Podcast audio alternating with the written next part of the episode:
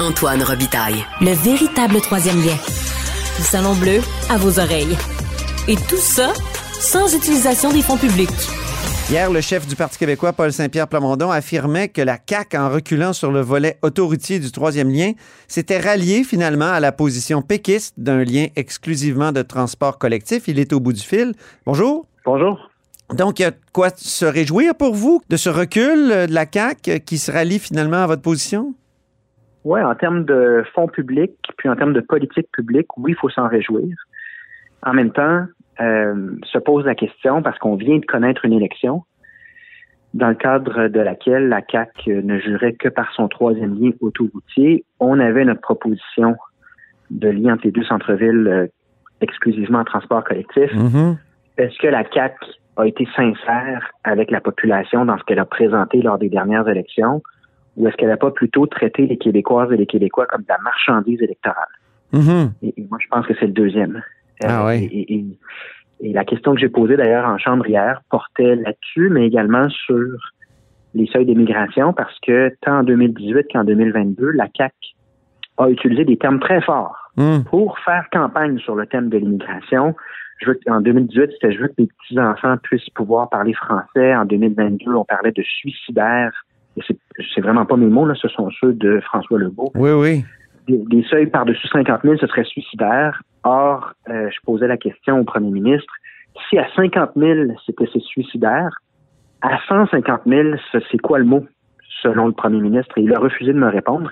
Mais c'est à nouveau euh, la question qui se pose sur les seuils d'immigration, sur la langue française. Est-ce que la CAQ croyait vraiment ce qu'elle disait aux électeurs lors des dernières élections? Quand on voit les choix que la CAQ fait quelques mois plus tard, ben, il y a lieu de se poser des questions. On reparlera de, d'immigration plus tard, mais sur le troisième lien de transport collectif, vous, quand vous avez décidé de le proposer, mais vous étiez basé sur quelles études? Parce qu'il n'y en avait pas plus ce matin d'études de né- nécessité qui, qui ont été présentées par, euh, par la ministre Geneviève Guilbeault. Donc, à l'aide, euh, avec euh, la participation de Jeanne Robin, qui était notre candidate dans Tachereau, et qui a vraiment de l'expertise, là, dont le travail, c'est la planification des transports, de l'urbanisme et de l'environnement, Ouais. on a sollicité plusieurs experts. On n'a pas de rapport de 100 pages écrit, mais on, est, on a interpellé un certain nombre d'experts en se posant la question très simplement, si on veut investir de l'argent pour débloquer les ponts, réduire la circulation automobile, Hum? et obtenir donc une augmentation de la qualité de vie des gens également sur le plan environnemental pour la meilleure somme d'argent de fonds publics possible. Quelle est la meilleure option? Mhm. Et on, on a étudié les options. On a étudié celle euh, proposée par Québec solidaire de faire passer des autobus sur les ponts. On a étudié euh, plusieurs possibilités et on en est venu à la conclusion que de relier les deux centres-villes avec une connexion sur les tramways, euh, c'était la meilleure option et que c'était une option qui coûterait entre euh, autour de 3,6 milliards lorsqu'on l'a estimé. Le projet dans son ensemble, parce qu'on voulait également bonifier les euh, lignes de tramway, notre projet coûtait euh, pas loin de 5 milliards, mais ce qui est beaucoup moins que les 10 milliards que la CAC savait, avait une idée là, au niveau du, du tunnel autoroutier. Ça, c'est une évaluation qui valait en octobre ou en septembre 2022. Euh, Depuis, il y a eu beaucoup d'inflation. Est-ce que c'est toujours 5 milliards? Ah, de notre point de vue, on n'a pas actualisé avec l'inflation euh, les travaux qu'on a faits en préparation de l'élection, mais, mais si on fait un ordre des choses en date de l'élection de 2022, le projet qu'on proposait était environ deux fois moins cher que celui de la CAC Mhm. et offrait plus de bénéfices et était beaucoup plus responsable sur le plan environnemental. Donc là, on constate qu'après l'élection, après avoir gagné des votes en induisant des gens en erreur, la CAC se rallie à, notre point de vue, mais vous comprendrez que ça soulève des questions sur le fait de traiter les Québécois comme de la marchandise électorale en, ne leur- en ne leur disant pas tout euh, le fond des choses. Est-ce qu'Éric Kerr devrait démissionner? Euh, je lui laisser prendre ses décisions. Je pense qu'entre élus, on a chacun nos décisions à prendre, donc je lui dicterai pas quoi faire, mais euh, je l'invite à tout le moins à prendre un recul avant de s'adresser aux médias et de faire un examen de conscience euh, avec d'autres collègues qui euh, vraiment ont joué. Nous, on s'est fait dire dans certaines circonscriptions de la région de Québec, on aime votre campagne, mais votre chef, il promet pas un lien autoroutier, puis euh, nous, dans notre domaine, on veut ce lien-là. Hmm. Et donc, si la CAC savait que ça se ferait jamais, euh, je les invite à un examen de conscience, puis à prendre une pause avant de répondre aux journalistes sur euh, leur avenir politique. Mais Ricard avait carrément dit s'il y a un recul, je démissionne. Est-ce que ça, c'est pas une, une autre promesse rompue? Il y a comme deux promesses rompues d'un coup, là. Bon, bon point. C'est une promesse rompue. OK. Est-ce que c'est. Comment vous jugez? c'est- c'est- Est-ce que c'est un recul ou c'est. Est-ce que c'est un- c'est pas un manque d'honneur de, de, de dire des choses comme Ben, ça, puis une fois que ça se produit, de, de dire ben non, euh, je démissionnerai pas? C'est parce que c'est généralisé. L'erreur est possible en politique. On peut pas toujours viser juste. Mais si, sur le troisième mais également sur l'immigration, sur les seuils, mais également sur la valeur de la loi 96, parce que pendant la campagne, la CAQ vantait les mérites de la loi 96, le mois suivant, ils avouaient que cette loi-là était insuffisante, puis qu'il fallait sonner l'urgence nationale, faire des comités. Puis là, je, je mets de côté d'autres promesses peut-être moins importantes, mais quand même, il y a des gens qui ont voté pour les infrastructures en sport. La CAQ promettait un milliard. Le budget arrive, c'est pas ça du tout. C'est l'aspect généralisé du manque de sincérité envers les électeurs lors des dernières élections Hum. qui vraiment pose problème sur le plan euh, démocratique. Pourtant, euh, quand des universitaires se penchent sur le bilan de la CAQ pour le premier mandat, il y avait quand même un bon score là, euh, pour ce qui est des promesses réalisées. On parle de François Legault comme livreur de promesses. C'est le polymètre de l'Université Laval.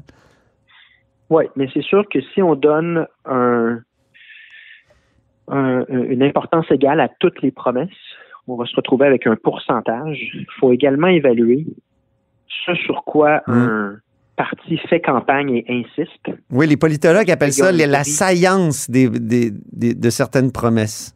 Il y a certaines promesses qui sont plus saillantes. Ben, il y a des promesses qui sont très audibles pour les électeurs puis qui déterminent leur vote. Il y a des promesses euh, qui passent rapidement puis dont on ne se souvient pas au moment de voter. Donc, Mm. je pense qu'il faut considérer ça également. Pour euh, les souverainistes, la mise à jour du budget de l'an 1, c'est important, ça. C'est une promesse qu'on pourrait appeler, qu'on pourrait qualifier de saillante. C'est pour quand? Parce que vous l'aviez promis de, de publier ça pendant la campagne électorale, non? Dans une entrevue euh, au, euh, au Devoir, euh, j'avais répondu à une question en disant on compte le, le- le déposer en campagne et j'ai expliqué pourquoi on pouvait pas le faire.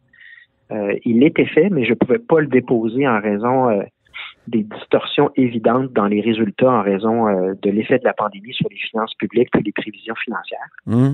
Euh, et j'ai présenté lors du dernier congrès quatre moments importants, là, quatre étapes qu'on comptait suivre. Donc, euh, tout ça va être livré en juin.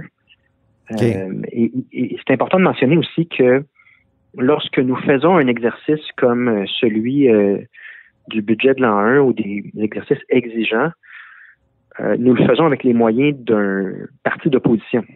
Mhm. Et et donc, euh, y a, euh, on n'a pas, on peut pas comparer ça aux ressources du gouvernement en termes de recherche. Et euh, je- j'insiste là-dessus parce qu'on se souviendra qu'en début de mandat, la Ouais, mais- euh, et euh, les Ouais. libéraux et QS euh, se sont organisés pour que le Parti québécois travaille avec très peu de ressources à comparer des autres partis. Oui, mais si on revient au dossier du troisième lien, le- la CAQ actuellement a toute la puissance, si vous voulez, de la fonction publique. Et cinq ans plus tard, même s'ils avaient promis un troisième lien, ils ne sont pas capables de nous dire comment on va traverser le fleuve. Oui, ils disent que ça va être sous-fluvial, mais on ne sait pas quand. On n'a pas. Comment on. Je veux dire, les électeurs, à un moment donné, ils sont cyniques, là. Non? Oui, mais en même temps, euh, si ce n'était que sur le troisième lien, on pourrait avoir un doute, mais c'est aux électeurs également Mm. À vraiment s'informer euh, du fait que on pourrait tirer les mêmes conclusions sur la crise du logement. Comment un gouvernement qui a toute la machine gouvernementale peut nier la crise du logement pendant trois, quatre ans, puis ensuite presque presque mettre de côté cette problématique-là Mm. euh, dans des budgets qui sont euh, récents. C'est la même chose sur le français. C'est la même parce qu'on le dit sur le français Ouais. que la loi 96 était nettement insuffisante. Et là, on se vantait, on faisait son autopromotion. Aujourd'hui, on est à la case départ. Donc, il y a une responsabilité chez les électeurs, chez les électeurs également de faire le bilan global Mm. de chacun des dossiers menés par la CAC. Nous, on pense que euh, les électeurs euh, se sont fait traiter comme de la marchandise électorale, puis que la CAC n'a pas pris au sérieux les dossiers importants euh, au cours des dernières années. Parlons maintenant d'une motion qui a été adoptée à l'unanimité aujourd'hui. Vous étiez conjoint sur cette euh, motion de Simon Jolin Barrette, le ministre de la Justice. Euh, ça peut paraître curieux là, pour euh, le commun des mortels. On a carrément adopté une motion à l'Assemblée nationale pour reconnaître que les femmes donnent naissance par le biais d'un accouchement et que c'est important de conserver le mot femme dans les lois québécoises. Euh, Expliquez-moi comment on en est venu à être obligé d'adopter une telle motion. Ben, il y a une députée libérale qui, euh, dans le cadre d'un projet de loi, voulait substituer le mot femme par personne pouvant donner naissance. On sait qu'il y a une mouvance qui veut remplacer le mot femme par personne ayant un, un utérus. Euh, et a priori, euh, ça peut sembler un sujet banal. Euh, ces groupes-là argumenteront que c'est au nom de l'inclusion, inclure donc toutes les possibilités de personnes, euh, dans le cas du projet de loi en question, de personnes pouvant donner naissance. Le problème, c'est qu'on si on, on initie de tels changements, ce qu'on trouve, ce qu'on se trouve à faire, c'est d'effacer toute trace des femmes Mhm. dans nos lois et dans nos institutions. Et donc, au final, qui en paiera le prix? Parce qu'on sait qu'historiquement, euh, un certain nombre de lois et de politiques publiques désavantagent les femmes. On sait que le droit de vote, euh, l'équité salariale, en fait, l'équité salariale, on n'a toujours pas atteint l'objectif. S'il faut retirer de toutes nos lois et de toutes nos références l'existence des femmes, quelles sont les chances que le féminisme avance, que l'égalité homme-femme se maintienne et progresse? Poser la question, c'est y répondre. On ne peut pas effacer cette notion fondamentale. Euh, Donc, dans le projet de loi sur la famille, on a, on a ramené le mot femme, mais il y a aussi à côté une personne parente, si je ne, m- si je ne m'abuse. Il y a, il y a, il y a- un, il y a un substantif euh, neutre et, et il y a le substan- substantif genré, c'est ça? Ouais, ça, c'est- honnêtement, je, je ne sais pas à quelle disposition vous faites référence, mais là où, où il y avait un débat, puis revenons à la notion, Ouais. C'était vraiment qu'on veut effacer la notion, le mot femme, pour le substituer par d'autres notions. Mais l'impact sur les femmes au Québec peut être grand si un gouvernement commence à tout simplement Mhm. effacer les, les femmes de nos politiques publiques.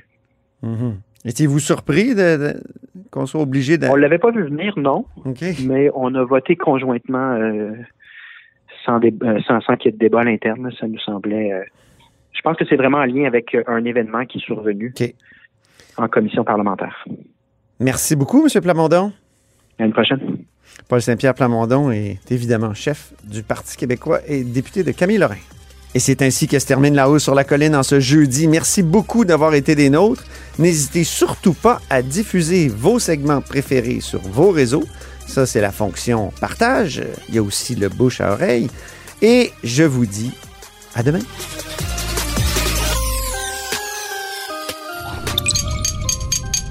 Cube Radio.